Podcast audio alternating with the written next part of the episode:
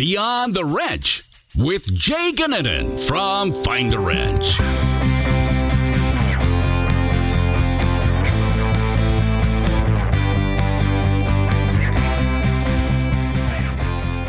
Welcome back to another episode of Beyond the Wrench. We are excited to have you as always. Quick reminder before we get started that there is a new version of the Wrenchway mobile app available in app stores. Be sure to update to the latest version so you have access to our newest feature, Reverse Job Posts. Reverse job posts flip the traditional job board around, allowing for technicians to fill out a quick questionnaire about their skill set and what they're looking for in a shop, and it's all posted anonymously.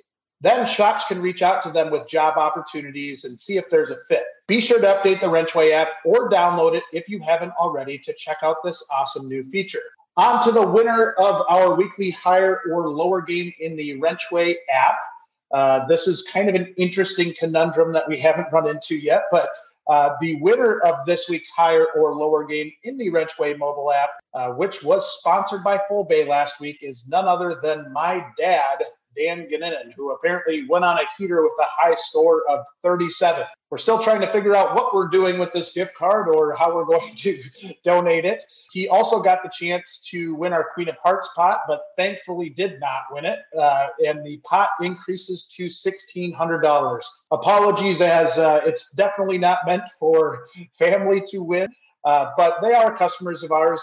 I think it's uh, something where he didn't expect to win. He uh, talks to me frequently about how frustrated he is by the game and, and how he can't get the high score. So he got this week's high score, and uh, we're talking internally about how to handle that. So, uh, as far as the podcast for today, the podcast is a really, really important one. And our special guest was George Arrants. George is the VP at the ASE Education Foundation.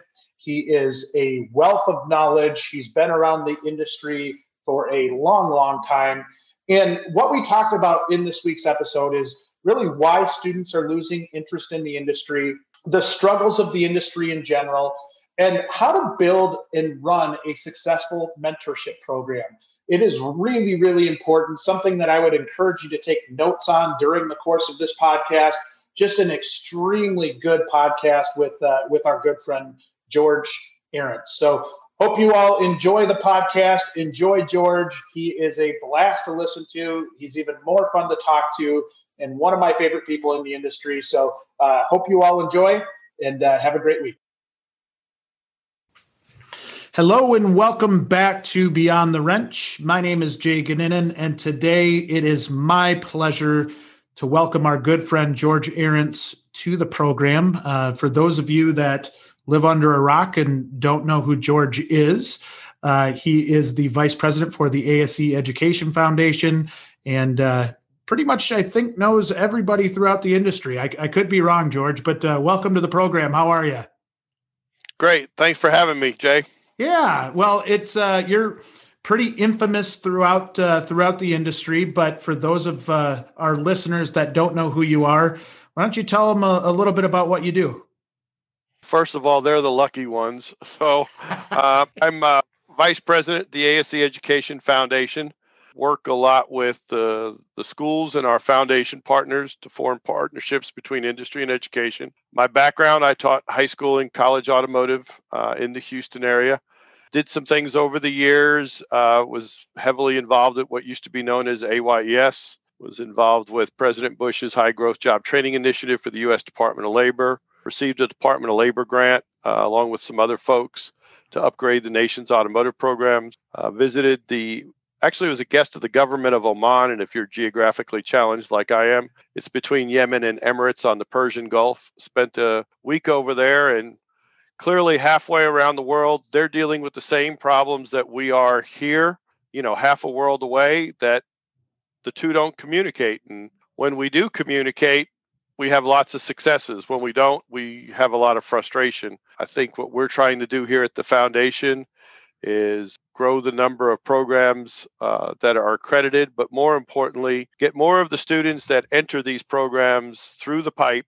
out of the education system and in the workforce. And then once we have them in the workforce, we want to make sure that they stay with our industry and then don't go in other directions. So um, that's what I focus a lot of my time on. Well, and one of the things that I think is really cool about what you've done is build some data to look at, right? And one of those concerns, I think, and something that'll be at the forefront of our conversation today is uh, truly the amount of people leaving the industry, right? And and I believe ASE has a, st- a, statistic that we refer to a lot. But talk to us a little bit about that, and and maybe some of the concern of of people coming into the industry and not staying.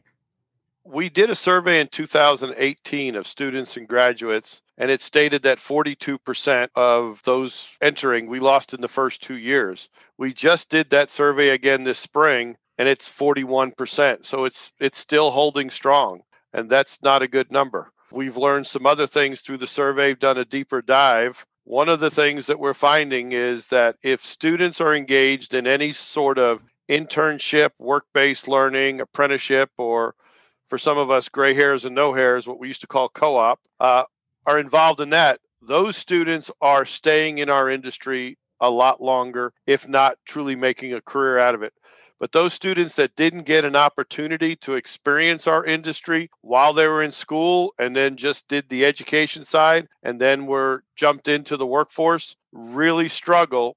And then where we have employers that are not prepared to onboard these individuals into their company culture, that's only made the the problem even larger. And it, it's not one person to blame. It's everybody. We've got to work together. And I refer to it as the leaky pipe. You know, we've got a large number of students entering based on our accredited schools. We surveyed our schools this year. Uh, we touched over 120,000 students in our accredited schools this year in a COVID year with the help of Kyle Holt and the folks of SP2, which they work with accredited and non, they had almost 165,000 students in. So it's not like we're lacking individuals interested in our career. You know, a lot of people say this generation doesn't want to work with their hands. That's just an easy to say and you know, people go, "Yeah, that's it." That's not it. You got to drill down to where the real root cause is and as technicians, that's what we want. We want to find the root cause. And what we're trying to find out is what are the leaks in the pipe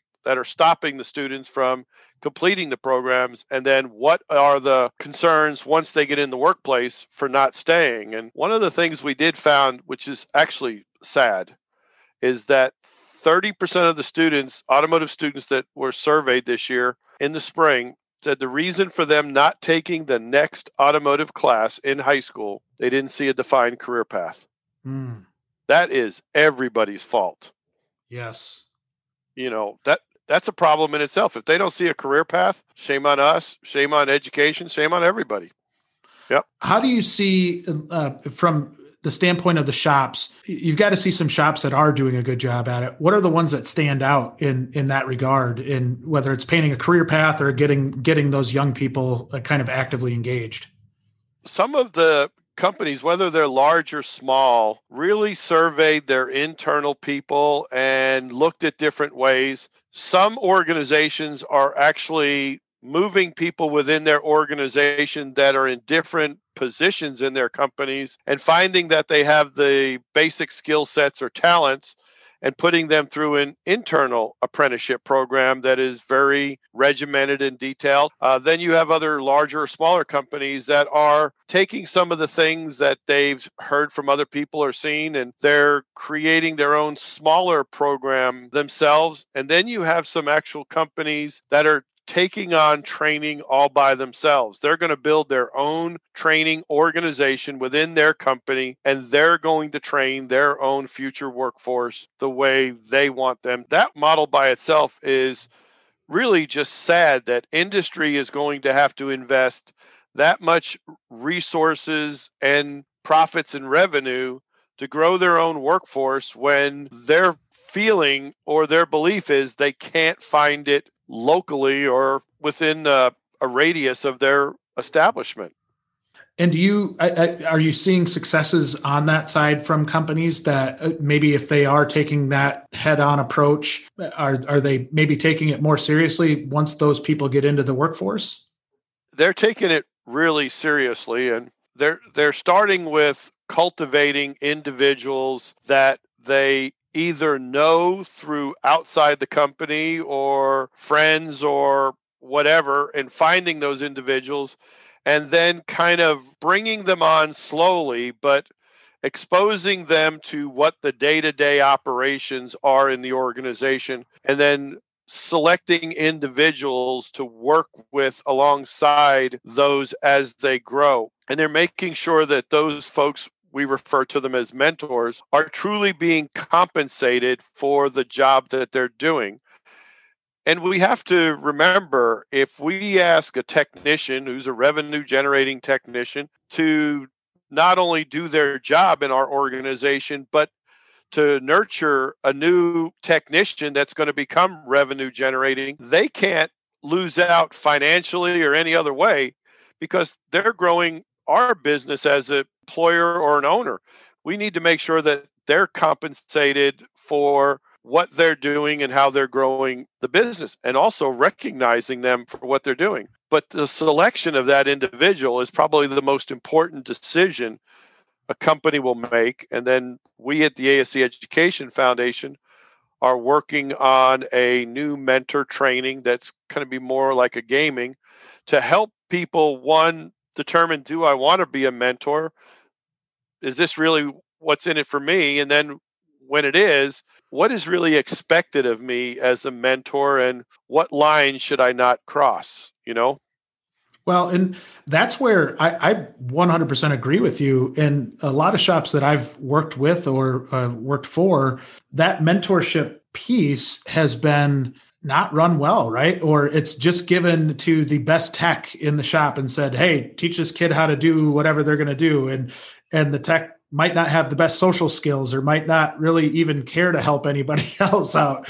Uh, is that something that you see? Yes, and Jay, you hit it right on. Your best tech is most likely your worst mentor. No offense to the best techs out there, but they're revenue generated, they're producing, they're focused, they're 90 to nothing. You know, you want somebody that's maybe been in the industry five, six, seven, eight years, maybe been within your organization at least a year or two. A gentleman who's no longer with us, Don Gray, who was president of AYES for many years, said it best. It's 4:30 on a Friday afternoon, and one of your best customers, Miss Smith, pulls in. Who are you going to ask to stay? That's probably the person you want to be your mentor. Wow. You know what I mean? That is awesome. I've never heard it that put uh, phrased that way before. That is spot on. That is really good. That's the way, you know, Don put it that way and he made things easy for people to understand and that's what it is. If you've got technicians in your organization that are involved in scouting or little league or pop warner or church group, they're already used to working with youth. They would be excited and maybe they're your first choice, but also recognize them as a mentor and for what they're doing in your organization and make sure that they get the recognition they also deserve. Another friend of mine says, "We're never looking for a cookie, but it sure does taste good when you get one." You know, it's it's kind of the simple things that we need to do and I know that in the old AYES days, we actually had a patch that said AYES mentor and then a, a plaque that went on their toolbox and some other things.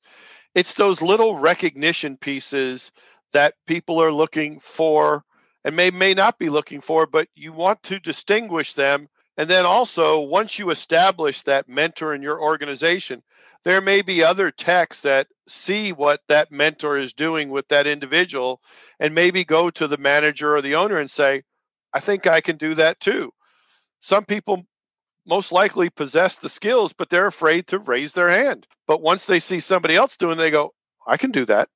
Well, that's that, that's where a culture shift starts too, right? When you see somebody doing it the right way, and it's one of, you know, I think it's really easy if that best tech is the mentor and that individual doesn't want anything to do with mentorship for everybody else to follow suit. And you, that all of a sudden you have a culture that doesn't want to help a young person out when they get in and probably alludes to that that percentage that you talk about of people that don't stick in the industry. Whereas if you do get that person that goes the extra mile and really is is painting the picture even if they're not your best best technician but they're willing to do that extra thing. You know i think that's how you start to change the culture in a shop is is really uh, by action right? Well right and you have some managers or some owners that don't want to take an entry level. I'm going to hire an experienced guy. Great. And you're going to hire some baggage. You don't know how much or when it's going to show up but you're going to hire some baggage. But the reason they don't want to is because of their previous experience and the situation I'm getting ready to explain to you. Most of your listeners have either been involved in that situation or heard it. You hire this young kid out of this tech school, rolls in his brand new red toolbox.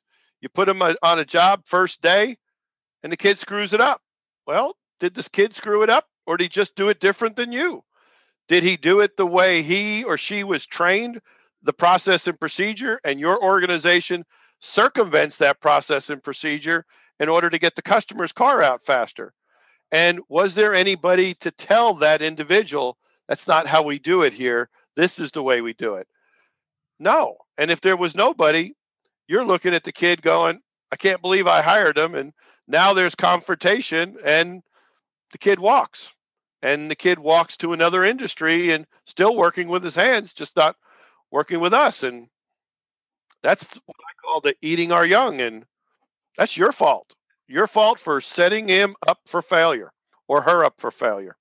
Well, and let's face it. I mean, if they drive past an Amazon warehouse and see that uh, the Amazon is paying more and they don't have to go through the frustration of being belittled in, in a shop, if you put yourself in their shoes, the choice is pretty easy. And they don't have to buy their own tools and all the other stuff. And and they also know what they're going to be paid and they know if they do certain things their pay is going to increase. That's one of the things that we lack a lot of times in our profession is a short-term career path for these entry level folks. We're going to start you here at this but once we know you can do this this and this we're going to move you to here and to this pay grade.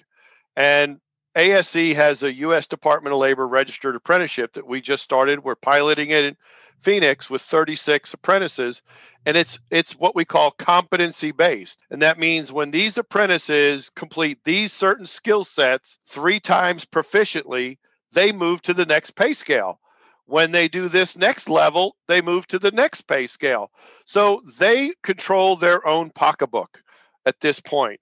And we or employers need to understand when you bring these individuals in, it's not just what they're going to make on the first day, but how long is it going to take me to get to the next pay grade and the next pay grade? What is in it in the next 18 months? And those companies that are doing that, those students understand there's carrots and sticks. People say this generation doesn't believe in it. They do. As long as they know what the rules are up front, they're good with the rules. It's when we don't define the rules or change the rules that really they struggle with. It, you know, it's funny to me, and uh, this is something that I, I think you do such a good job at articulating on is that kind of taking away some of the fallacies of generational gaps or that you know just because that uh, millennial or gen z does it differently than we do that it's wrong and I, I don't know if you remember this, but there was a speaker down at TMC in Raleigh uh, a few years back. And I, I remember you being there, but I don't know if you caught the speaker. But she had such an impactful presentation. And in that presentation, she put up a cover of a, it was like an old magazine or something. And, or it was, it, it was just the titles of a magazine. And in that, it said what they thought of the next generation well, what it was was the older generations talking about baby boomers, but it was exactly like carbon copy. You could take that and put it today on what baby boomers think of millennials, right? And so it, it was funny how this isn't anything new. This has been going on for years and years and years, right? Since Moby Dick was a guppy, you know what I mean? And then we we we talk about millennials and Gen Ys and Gen Zs and all that, but anybody who's on this call, if you're a parent or a grandparent, it's our fault. We've been giving them a trophy for last place since they were six years old when we should have said, pick another sport. You know, there are winners and losers. And and now that they're in the workforce, we still have to give them something. You know, they show up on time for three days and they want a prize. You tell them, well, the prize is your paycheck. No, I want something else. You know, it's one of those things. But we can't blame them. We created that. And the baby boomers, when we were young and and that generation was complaining about us, it's their fault. They created us. You know what I mean? And it's been that way ever since. So let's be honest, most of us are afraid to take blame, but we got to look in the mirror go, yeah, we did that. yeah, we gave them all trophies. I, I, have to give a shout out to uh, to Kristen Battaglia, who you know really really well. And one of the things yep. we've we've talked about is uh, hopefully someday somebody comes up with like an encyclopedia of Georgisms uh, that uh, as as uh, you've you've got all these great sayings and I I uh, they're they're amazing. So I someday somebody's going to come up with all of those I think and put them in one spot because then uh, I'll actually be able to remember them. But they're they're always great. But one of the things I did want to mention was being a part of the problem and looking in the mirror and I go back to my time when I was actually hiring technicians for myself. And I think I was part of the problem. And the, the reason I say that is I used to say when I would have a tech student come out and they would come work for us, and you know, we were working through a mentorship program. One of the things I would say was that hiring a tech uh, out of tech school was similar to baseball in that if you batted 300 you were you'd be in the hall of fame and what i meant by that was 3 out of 10 students worked out that's not good. And and that is something that was reflective of my leadership and my you know management because i shouldn't have been saying it that way. I should have been saying hey listen if we're if we're batting 300 that's terrible. Like what can we do to make sure that that gets up to 500 750 you know whatever it is so that one we know the the people that we're bringing into the program to start with have the ability to be able to perform to our levels or our standards. But then two once we get them in what are we doing to to groom them and, and treat them better? And uh, that's something since i've stepped back i look at it and i'm like man that was stupid on my part. You know certain companies have what they call a retention rate you know they have this many technicians, this turnover, and some companies look at it pretty seriously. And if any of the folks on this podcast today, if you actually knew what it cost you to hire a technician, you take a completely different view. And I know with my uh, experience with TMC, about eight or 10 years ago, I asked some of the fleets what that cost was just to put a technician on the shop floor. That means a manager one day decided they have a position open. They notified HR, whoever, and when the process was completed and that technician showed up on the first day, what was all of the costs? 10 years ago, it was anywhere from 7,500 to $9,000. Folks, if you have a 20% turnover rate and you've got a f- fair number of technicians, is that a really a good way of spending your money? But also, the technicians that stayed that were negatively influenced by somebody leaving affects productivity. I've said it a million times. If you've never been a technician and you never had to move your toolbox, you have no idea what I'm talking about. But when you make a move as a technician, if you believe it's for 25 cents more an hour, we've been telling you that for four decades, and it's still 25 cents an hour. I got a bridge for sale. What we're truly saying to you is the unknown is better than staying with you. Now, that's the harsh reality. Some people don't want to hear that, but that's what it is. And if you've got what you feel is a excessive turnover rate, it's once again time to look in the mirror. Well, and we still, I mean, in dealing with industry and our clients specifically, something we try to coach them on is getting out of the mentality of everybody's replaceable, right? And I've worked for people that have had that mentality where, okay, this person doesn't work out, screw them, we're moving on to the next one. And I don't think you can do that anymore. Like I, I really don't because it, it one, people feel that. So, it, and the folks that I identify with or that I've I've seen this in action with have said one thing behind closed doors and then a different thing when they're in front of their team. And even when they're saying it in front of the team you could tell it's not genuine and it's not you know it's not reflective of of really what they're truly feeling. And that's where putting that effort into a mentorship program, putting that effort into retention is so vital to our industry and removing that mentality that just everybody's replaceable. And if you don't work out, screw you, I'll go get a different person. We got to change that a little bit, don't we? a lot of bit. And, you know, those of us, they're the baby boomers, you know, we had a sweet floor, so we think they do. That's a crock. You know what I mean? My Spanish teacher from high school was a really good guy. I didn't learn any Spanish, but I sure learned a lot about life. And what he taught me, really important, was water seeks its own level. You are who you associate with.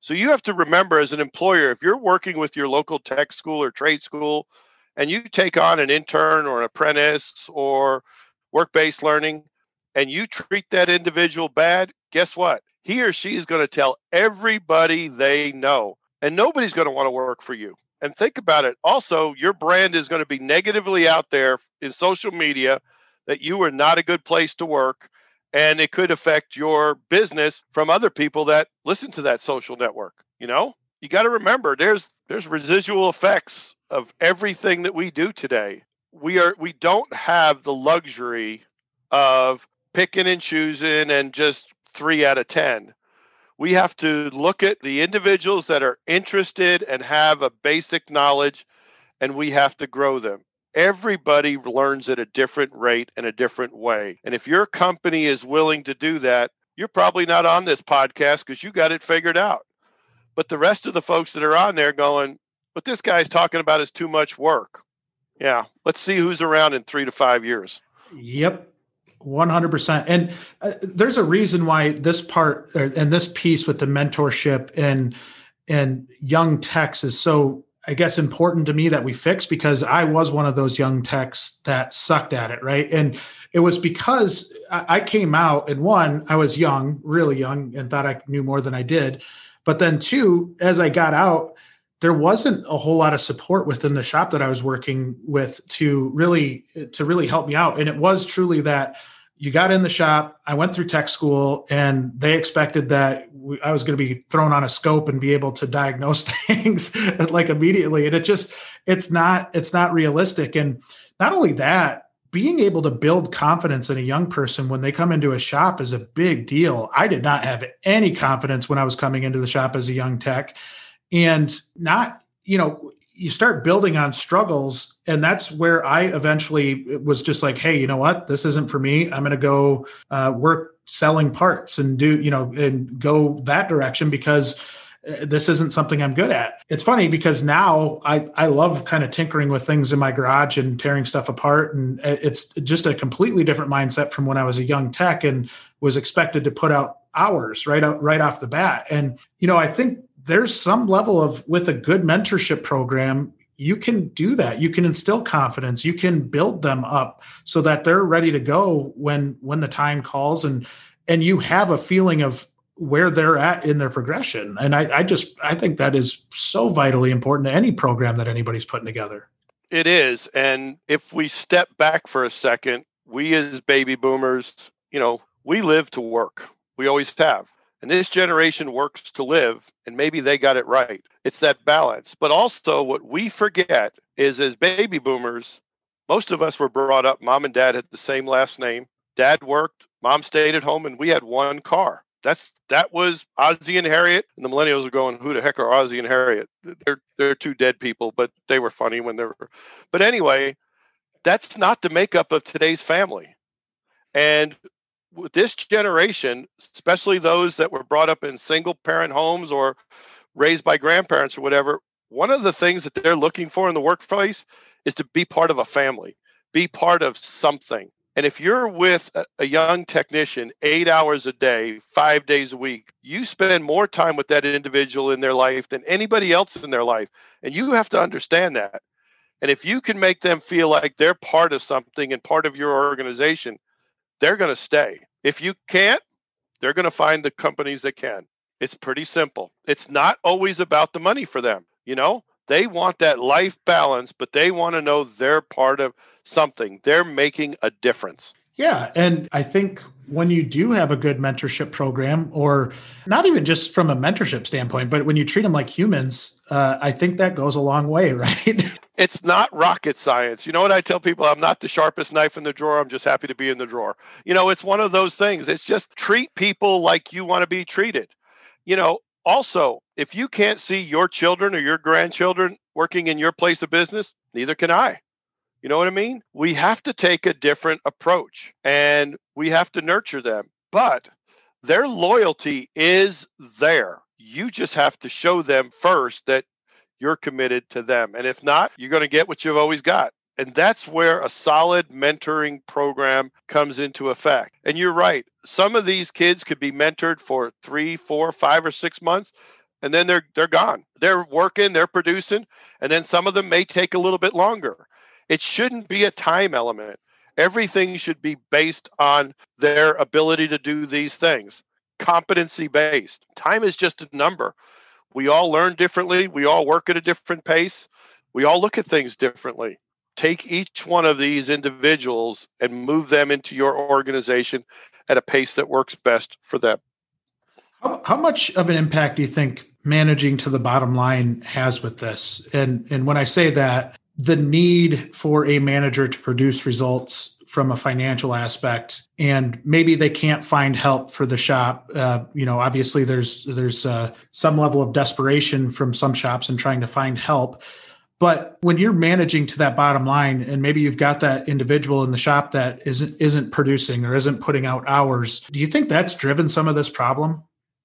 A lot of it. So you could have you could have the case where the owner of the company is all bought into mentor, interns and mentors and nurturing, but then they decide they're going to pay the student twelve dollars, you know, an hour, you know, not flat rate, but twelve dollars an hour, and puts that expense on the parts and service director or the manager. Wait a minute. Why are you affecting his profit or her profit and loss when you wanted this program and this program is ultimately going to benefit your business and your bottom line?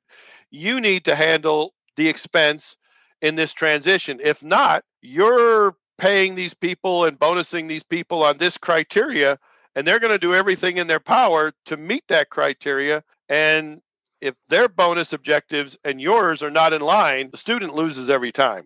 The student loses every time. Well, it goes back to communication, right? Because th- those are two different lines of communication there. And if you're a service director, uh, a service manager, and you're trying to hit your yep. goals, yet you're getting chewed out for not mentoring that person, right? At, like, how how internally conflicted are you on what am I? What the hell am I supposed to do here? and that's a problem we've we've seen for years and years. The guy or gal at the top of the food chain bought in 100%, but they leave all of the responsibilities on the person that had no input into the project and no input of how it's going to be implemented and they fail. And then somebody goes, "Well, that didn't work." Well, did it not work or did you just do it wrong?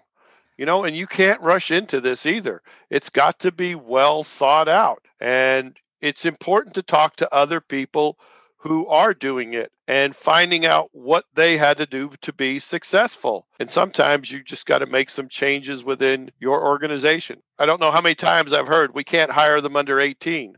Do you know that or do you think that?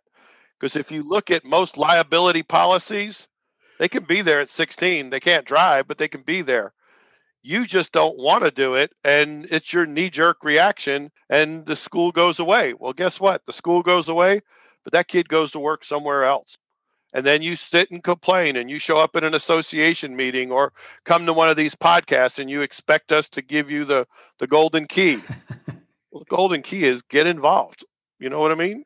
It, it is. And part of me, this is even maybe taking this a one step further in, you know, that, that relationship where maybe the dealer principal or owner of an independent shop, whatever it is, might be fully bought in and task the service manager, service director with that. But I wonder how often maybe that service director or service manager is thinking, I'm not going to be here in five years. I don't care. You know, like if they're being treated, if they don't feel like they're being treated fair, and maybe that they don't like the business, and and the owner ownership group or owner in general doesn't have a good feel for that, they're just not going to put the effort into growing it to that point because all they care about is that they're getting their paycheck at the end of the week, and and maybe they're you know that yeah the long-term growth of the shop is great but if i don't plan on being there and i haven't told anybody that but i'm sitting on my hands here and um, i'm you know i'm kind of sitting back i think there's a real disconnect there too.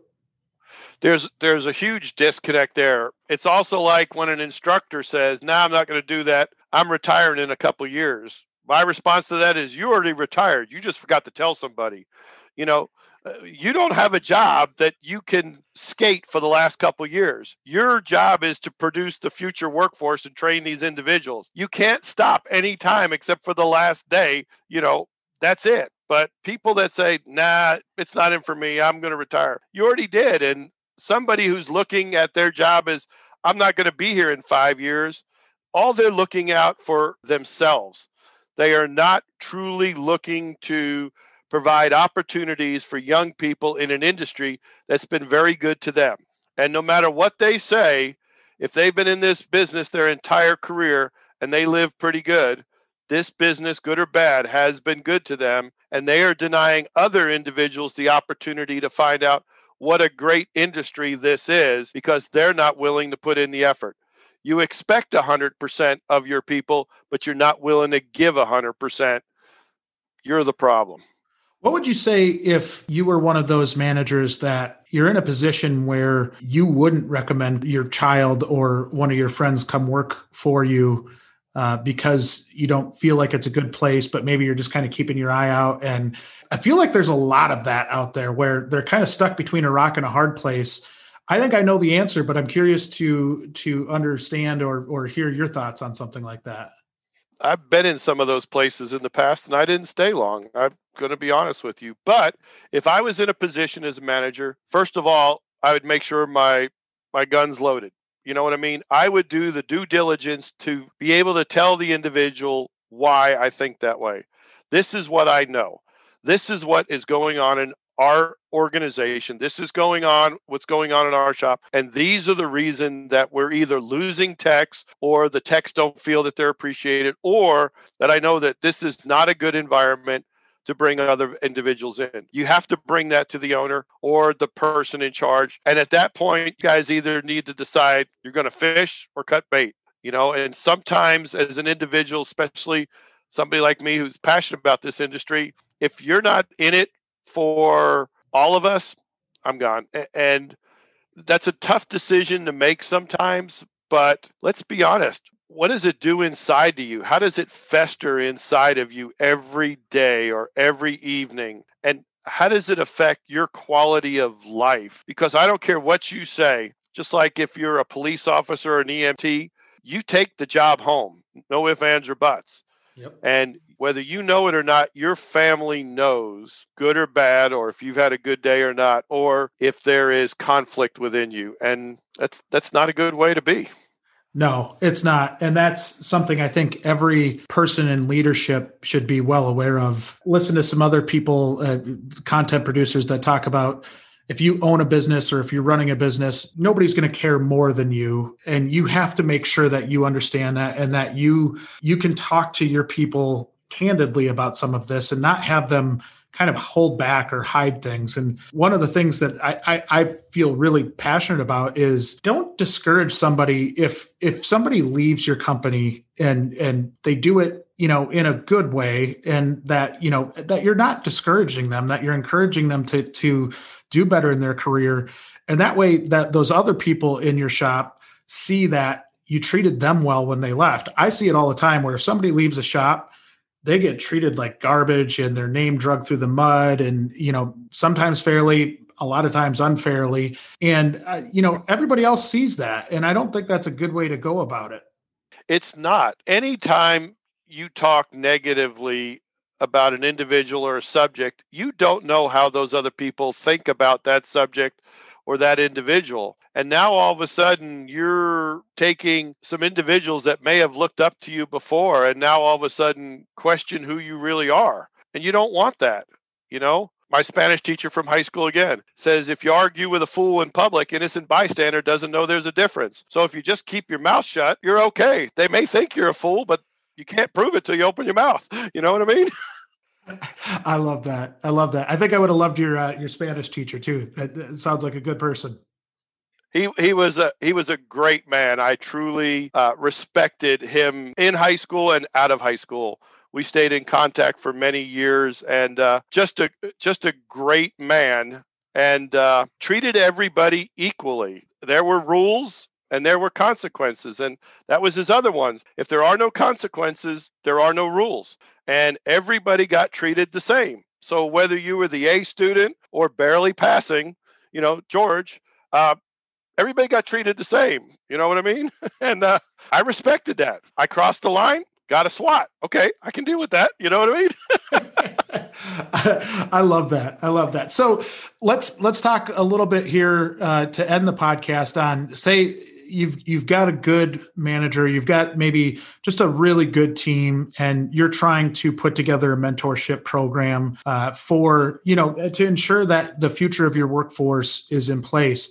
What are some some tips to putting a good mentorship program together uh, for you know for those young people that and and maybe not even necessarily just young people but maybe uh, you got a vet coming out that wants to come work for you and you want to put those through those people through uh, a program any any tips to getting a, a mentorship program off the ground so as I said earlier, we're working on something that will be uh, uh, available. Believe it or not, some of the older material from the old AYES Automotive Youth Education System model, which was written in the late 90s, early 2000s, is still relevant today. But remember, a mentorship program doesn't have to come from our industry.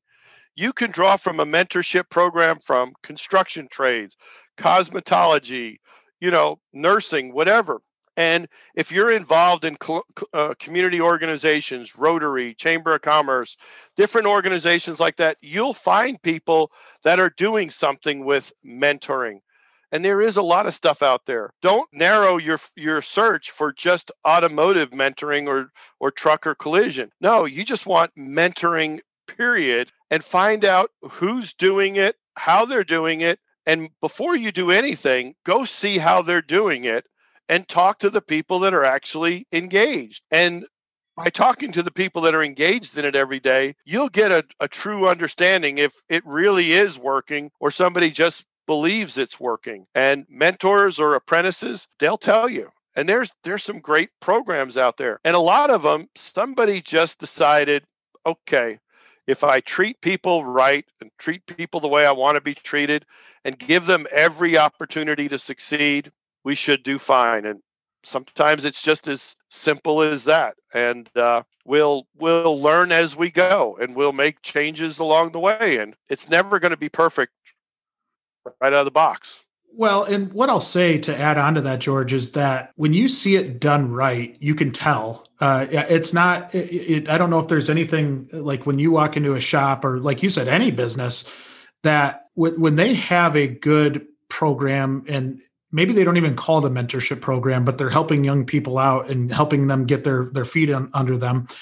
You can yep. feel it when you walk in because that's most likely not the only thing they're doing well. They're doing a lot of things well and doing a lot of things well. That's right. Yeah, and and it's a feel, right? And whether it's young people or veteran, there's still that transition. Even the military calls it that transition from military to civilian life.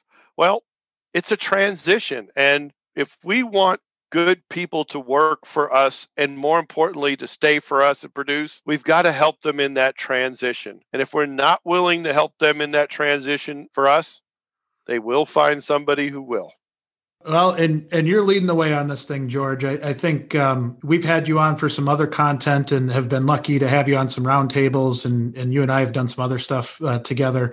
I think what you're doing is just really cool. I think you, uh, anybody that talks to you sees the passion that you have for this business and for this industry, and and I, that goes a long ways. I mean, I think being able to lead by example and and showing people the way is is a huge deal, and you do it better than anybody else. So, I uh, I appreciate all your efforts that you're uh, you're putting out there. Thank you, and I tell people I'm pretty blessed in my career, always have been good or bad. And this is my industry. But think about it at this point in my career, I'm help changing the lives of people I'll never meet, you know, and somebody's paying me to do it. It doesn't get any better than that. You know what I mean? I mean, this is a great industry. It always has been a great industry and there's so many opportunities and sometimes it's just little conversations like this that change the mind or the opinion of somebody and they change the direction either of what they're teaching in their program or what they're doing in their shop or how they're hiring and retaining individuals. Bottom line is if this industry's been good to you you need to be good to the future because the past helped you get here Man, that's powerful. That's good stuff. That's that's uh I, I, could not say it any better than that. That is that is amazing. And I uh appreciate you being on the podcast, George. Uh if if people want to reach out to you, how do they get in touch with you? Easy, uh George.Arrants at the ASE Education Foundation.org. You can find me just Google, it's scary, but you'll be able to figure out where I am or what's going on. We'll get a link to uh, to George's information in the podcast notes as well. But we we greatly appreciate you taking the time today, George, uh, to to sit down and talk to us about this, and, and hope that we can have you on again. Jay, a pleasure, and hope everybody has a wonderful and safe weekend. Take care.